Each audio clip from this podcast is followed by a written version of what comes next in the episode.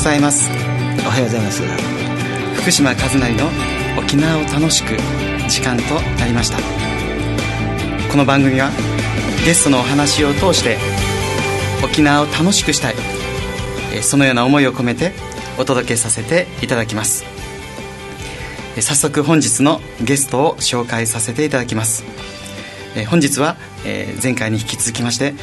私たちのこの沖縄県の未来を守ってくださったお方です。沖縄県の前教育長であられ現在は昭和薬科大学附属高等学校および附属中学校の校長先生であられます。諸見里明校長です。よろしくお願いいたします。よろしくお願いいたします。ありがとうございます。え今日は、えー、2021年4月に、えー、那覇市に新しい特別支援学校ができます、えー、実は長年那覇市には一般的な特別支援学校は必要だ、えー、言われていながらさまざまな問題があって、えー、できない状況が続いておりました。でとうとう、えー、47都道府県の中で、えー、県と、えー、県庁所在地がある都市で、えー、一般的な特別支援学校がないのは那覇市だけになってしまった。えそれでもできなかった、えけれども、えー、物見里前教育長の時代に、え見事に、え開校への道筋が整いました、え簡単なことではなかったと思います、えどのようにしてそれを成し遂げていかれたのか。何が実はいろいろあったのか。そういうことも含めてですね教えていただければと思います、はい、よろしくお願いいたします。よろしくお願いいたします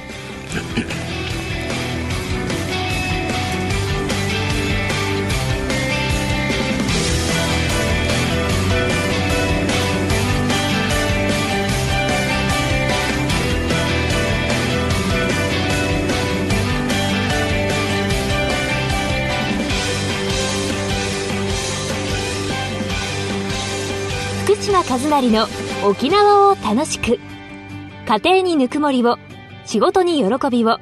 子供に未来を。この番組は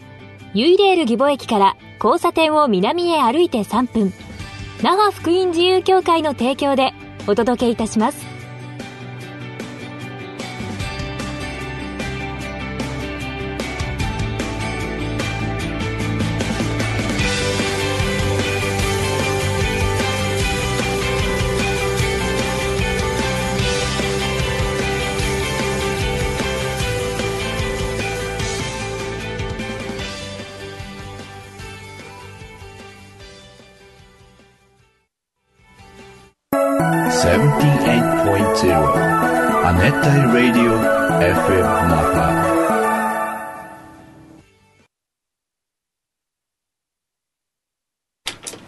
番組の冒頭でありますが一つお知らせをさせていただきます、え、2021年4月に那覇市に新しい特別支援学校が開校予定です。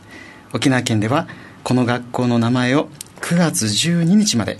明日までですね募集しています、詳しくは沖縄県教育委員会でどうぞお調べください、そうしていただけると新着情報の中に出てきますのでそのページをご参照いただければと思います、えぜひ皆様のご応募よろしくお願いいたします。アネタイラディオ FM えー、改めまして本日のゲスト、えー、沖縄県の全教育えー、長であられそして、えー、今は、えー、昭和薬科大学附属高等学校及び附属中学校の校長先生であられる、えー、諸見里明先生、えー、ご紹介させていただきます。よろしくお願いいたします。ありがとうございます、えー、2000この21年に4月に那覇市に新しい特別支援学校ができるということなんですがそもそも今あの日本全体が少子化の中にある中で、えー、なぜ新たに特別支援学校を作る必要があるのでしょう？はい。あのまあえー、全国的に少子化傾向ではあるんですよね、沖縄県でも、まあ、例外ではないです、まあ、あの まだ沖縄県はあの緩いんですけれども、うん、ただあの、特別支援学校のこの就学時に関してはですね、はい、沖縄県はどんどんどんどん増える傾向にあるんですね。あのおそらく特別支援学校のこの理念であるとか、はい、その学校制度がですね、はい、保護者たちに認められて、えー、じゃああの特別支援学校のうちの子も該当するかもしれない、うん、そういう相談を受けながらあ特別支援学校がいいと、うん、特別支援学校がおそらく見直されつつあった時期だと思うんですね、でその頃私教育長にいたもんですから。で、えー、それが、えー、と沖縄県ではもう顕著に現れてて特に島尻特別支援学校っていうのはもう超過密な学校になってしまいましてですね、で私が、えー、教育長をやって、えー、視察に行った時も、もう空き教室どころじゃないんですね。廊下にもその机を並べて、で図書館もそのあのこの子どもたちのこの教室に変わってる。で先生方のこの職員室もないような状況ですね。でそういうような状況を目の当たりにしてですね、これは何とかしなきゃいけないと、でこれは特別、えー、島尻特別支援学校だけでもないんですよ、まあえー、程度の差あるんですけど日赤特別支援学校もやはり過密でしたし、それから大平特別支援学校もですね、中上では、えー、三崎特別支援学校、まあ、この文教室もできたんですけれど、そういう状況になったんです。じゃあこれはあのもう小手先のですね教室を増設するとか、うんうん、あるいはあの、まあ、私たちは、うん、私が、まあ、教育委員会にいる頃なんですけれどえーと、ハイバル高校であるとか、えー、中部農林高校であるとかあと陽明高校とかですね、えー、何か所か、まあえー、南部商業高校にも、はい、特別支援学校の文教室っていうのを作って文教室、えー、でそこでも活用してもらおうと。でそういう形でやってきたんですけれど、うん、そうですね、えー、南城市の、はい、えー、馬天小学校でも、うん。文教室を開いてですねこれは県県教育委員会と市町村教育委員会との壁があったんですけれどもう折り返えてですねそれを作っていったのが私がいる頃でした。でそういうだけではもう到底間に合わないと。でそれで、えー、特にもう那覇市に作りたかったですね。まあ、那覇市に作りたか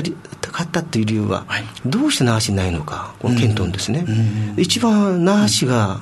やはりこの就学児を抱えてて、うん、で那覇市から島地特別支援学校に通う、うん、そして日赤特別支援学校までスクールバスで通う、うん、こんな難儀な思いをさせてですね、あのー、もうこれはもう待ってられないと。もうとにかく、えー、なんとか改善しないといけない。しかも那覇市に作る作ろうという大変強い気持ちがありましたね。ですか、えー、そういう思いがありました。そうですか、確かに少子化で人数子どもの数は減ってるかもしれないけども、えー、特別支援学校にこの通わせたいという保護者が増えて実は来ていると、ね、意識が、えー、その子どもたち一人一人にどこがいいのかっていうそういう視点でですかね多分増えていって、はい、なので、えー、いろんな特別支援学校が実はもう過密化になってしまっていた。ところが那覇市にはなかった。でこれは最も多い一般的なこの障害を持った子どもたちが多い那覇市になかった理由っていうのは何なんでしょう、はい、あのこれ私の憶測であるんですけれど教育委員会に来て、えー、特別支援学校っていうのはほぼ全部回ってきたんですね、はい、宮古八重山まで行ってきました。それからもうつぶさに見てですね子供たちと手を取り合いながらですね励ましてきてあのつぶさに見てきたんですけれど、特別支援学校に対する教育、特別支援学校教育に対する思いというのは、私は人一倍あると思います。私は息子の長男が、はい、えー、障害を持ってて、はい、まあ、鏡ヶ丘特別支援学校の、まあ、小学校、中学校、高校、それから寄宿舎までですね、で経験してしてまいりました。ですから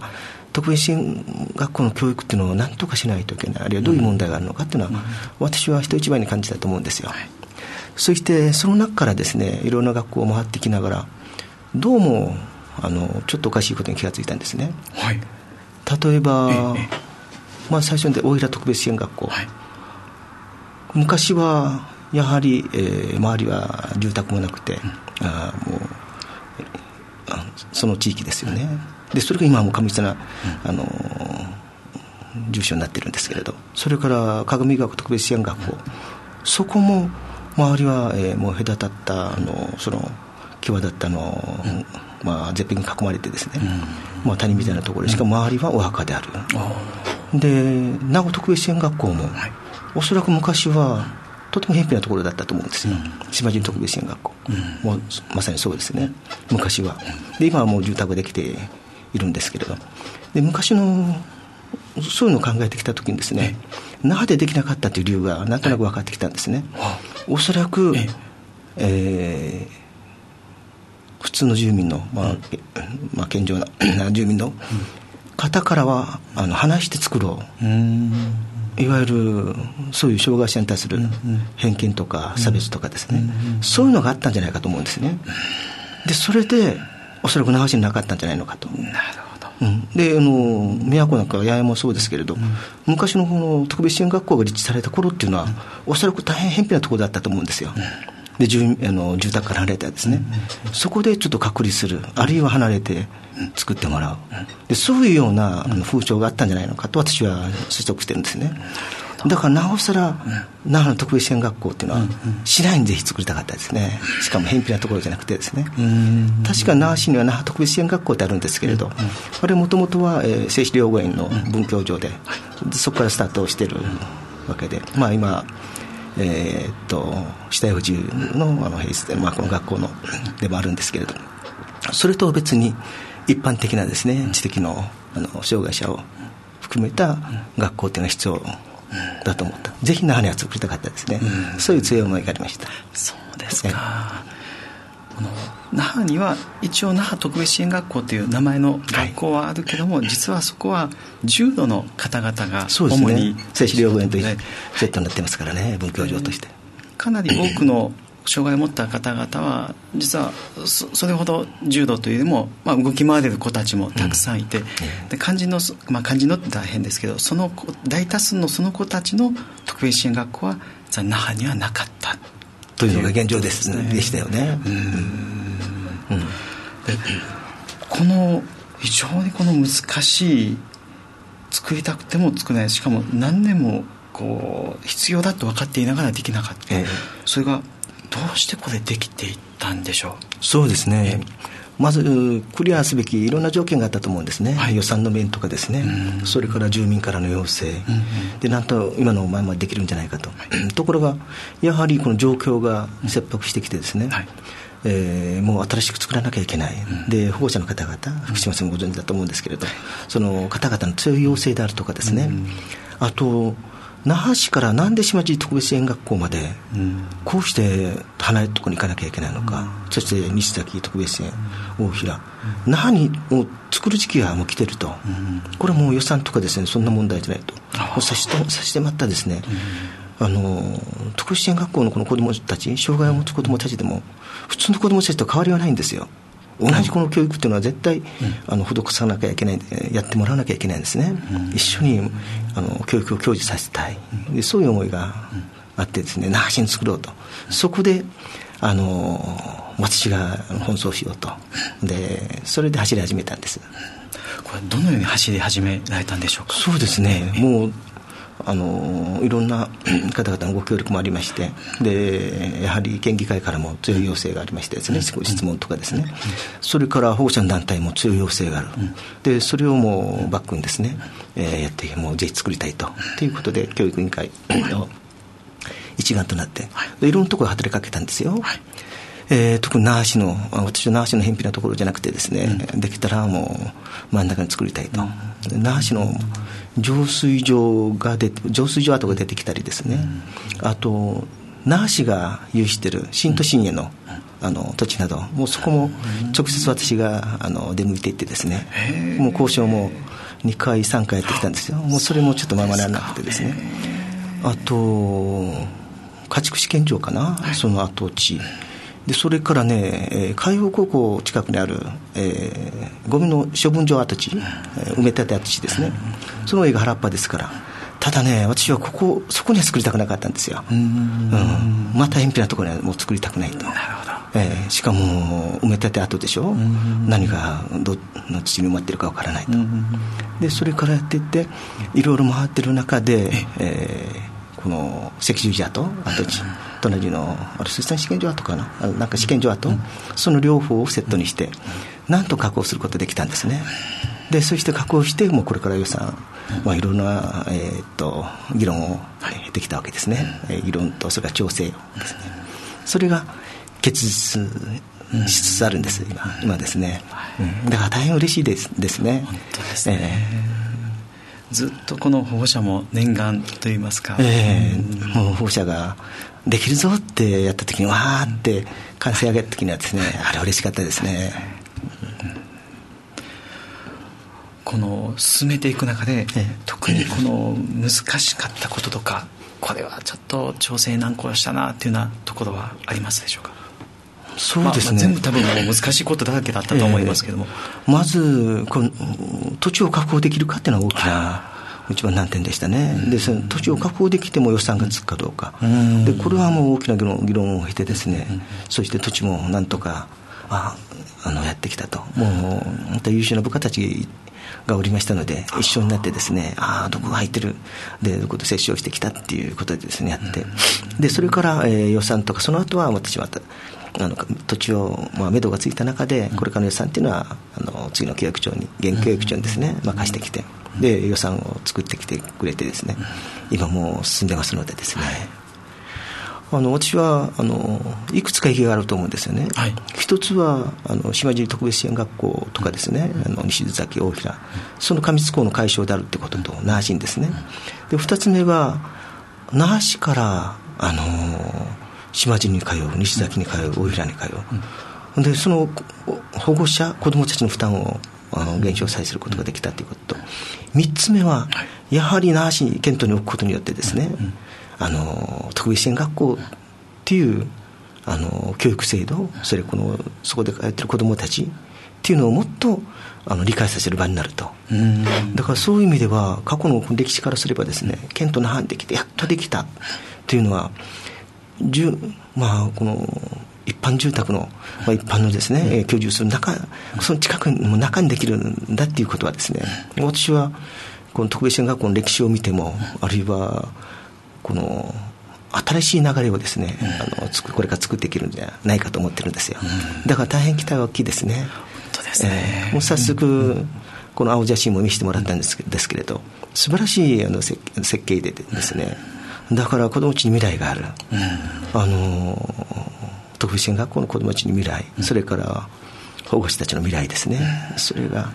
あのなんとか近づいてまってくるんじゃないのかなというそういう予感がしました、ですね、すみません。私もなんかちょっと聞きながら感無量になってきて、はい。なんですけどもこの最初の方にあの、お子さんに、はい。あの障害を持って。そうですね、私の長男がもう障害を持って生まれましたのでですね、だからもう常にあのこの子供たちをどうするのか、はい。この子供長男をどうするのかっていうのはですね、もう生まれた時からの大きなあの課題意識と思っていました。あの頃まだ、えーっと特別支援学校のこの就学時っていうのが、やはり、えー珍しい、あるいは、えーっと一般的にあの周知されてない、でそうした中でのこの子供生まれた時にですねやはりあのいろんな苦労があったっていうのも事実です、で通いながら特別支援学校学校 っていうあ息子特別支援学校に息子を引きくれてくれる学校があるんだっていう私入入学式にはあの小学校1年生の入学式にはもう大泣きしましたね。そうですか。ええ。だから大変嬉しかったですよ、えーそこでずっと通いながらですね、はい。でまあ、死体不自由時、その頃また新しい特別支援学校の制度ができてなかったもんですから、ずっとぐしちゃんの港側から、えーっと、かぐめ国特別支援学校、浦添まで、ずっとあの自動車でですね、ちなみにこれ何分ぐらい？そうですね、45分か50分ぐらいあったんじゃないでしょうかね。私は仕事してて、まあ、妻はもうちょっと付きっきりでしたから、妻があの送っていく形になったんですけれどね、そこでスクールバスとのやはり時間的な時間、あのそれは取れなくてですね、ずっと通っていたんですね。だからいろんな課題っていうのはあの見えてき、えーきました。うん。だからこのこの子と一緒にですねい。ろんな課題見ながら成長してきたなと思ってるんです。だからそういう強い思いもあってあのナーシへ作りたかった。それからもう画期的なのはえー、高等学校に、えー、文教室ができる、それから、えー、南城市の小学校にもですね文教室ができる、これはもう強い思いがありましたね、うん、この文教室ができることによってどういうこの利点というか広がりっていうのが出てくるんでしょうか、はい、私はもうこれから流れてしたらですね、特別支援学校は、えー、この特別支援学校に、えー、該当する子どもたちは、うん、特別支援学校だけじゃなくて、うん、普通学校のそこでもね入れて一緒になってね学んでいく、うん、そういうシステムっていうのは絶対必要だと思うんですね。いろんな子供いろんな子供いろんなパターンの子供たちがいる、そしてその中には、えー、障害を持った子供たち、今今はまた、えーと、いろんなあの多様性であるとかですね、うん、LGBT とか、そういう子供たちもいるわけですからいろんな子供たちがいるんだっていうのは、うん、ぜひね普通のあの健常の子供たちと一緒に学ぶシステムっていうのはどうしても必要だと思ったんですね、だからかなりあの努力をしてやってまいりました、最初中文、えー、農林高校それから灰原高校開設する時もそれも大変だったんですよ、うん、もうみんなもう反対で先生先生方はじめですね。それから。どうして反対が？そうですね、この受け入れることによって一番最初にやるっていうのが、あのなんか得体の知れないもの。つまり見見えない、そうですね、異質なものを入れ受け入れることに対する恐怖心かな、あるいは自分たちのこの生徒たちも特別支援学校みたいなこの子どもたちの目で見られないかっていう、そういういろんな思いがあったと思うんですね、でそれを一から説得していって、いや違いますと。違いますよ。あのこの子たちもいずれ社会に出るんですと、もうで皆さん一緒になってなってね、やるから共生の社会。これはもう絶対必要だっていうことを説得してとつとつとですねそれでやっていったわけです、この共生の社会として説得していかれた。そうですね、うん、あのだから特別支援学校だけに限定せずにですね、うんうん、お子さん保護者の希望があれば、それはあの普通学校でもね作ってあげようと、だからあの一緒になって学ぶ。一緒になって学ぶ。この姿勢とかですね、この制度ってのは絶対必要だと思います。この特別支援学校でなされている実は教育が普通学校にも当てはまるといいますか一人一人を結構特別支援学校を見て個性を大事にしている。そうです、ね、それが実は文校といいますかあのそれができるのでその良さもあるんですよね、はい、でお互いがお互いがですね健常者と障害者を持つ子どもたちが、あるいはあのいろんな多様な子どもたちが集まってですね、お互いを認め合って認め合って、うん、そこに、はい、あの子どもたちにとっては相手を思いやる、相手の人人格をですね、はい、あの認め合う、はい、そういう社会が出てきてくると思うんですよね、うん、だから私は特別支援学校のこの制度は必要だと思います、はい。はい、しかし あの子どもたち、はい、そういって親御さんのこの意向によってはですね、うん、普通の子どもたちと、うん、あのさしたい、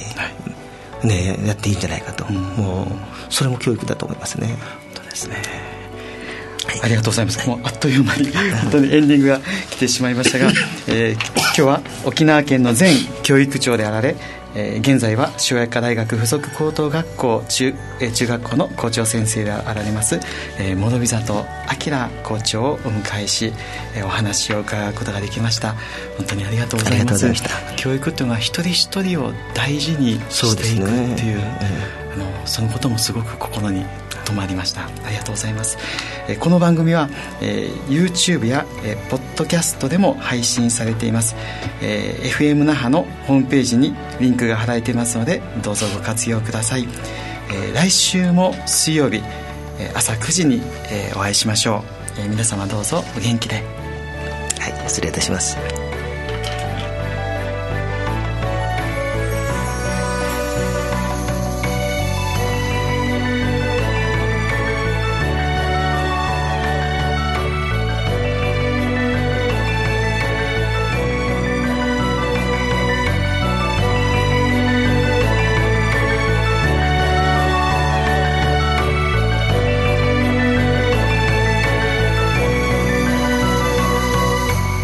福島和成の沖縄を楽しく。家庭にぬくもりを仕事に喜びを子供に未来を。この番組はユイレール義母駅から交差点を南へ歩いて3分。那覇福音自由協会の提供でお届けいたしました。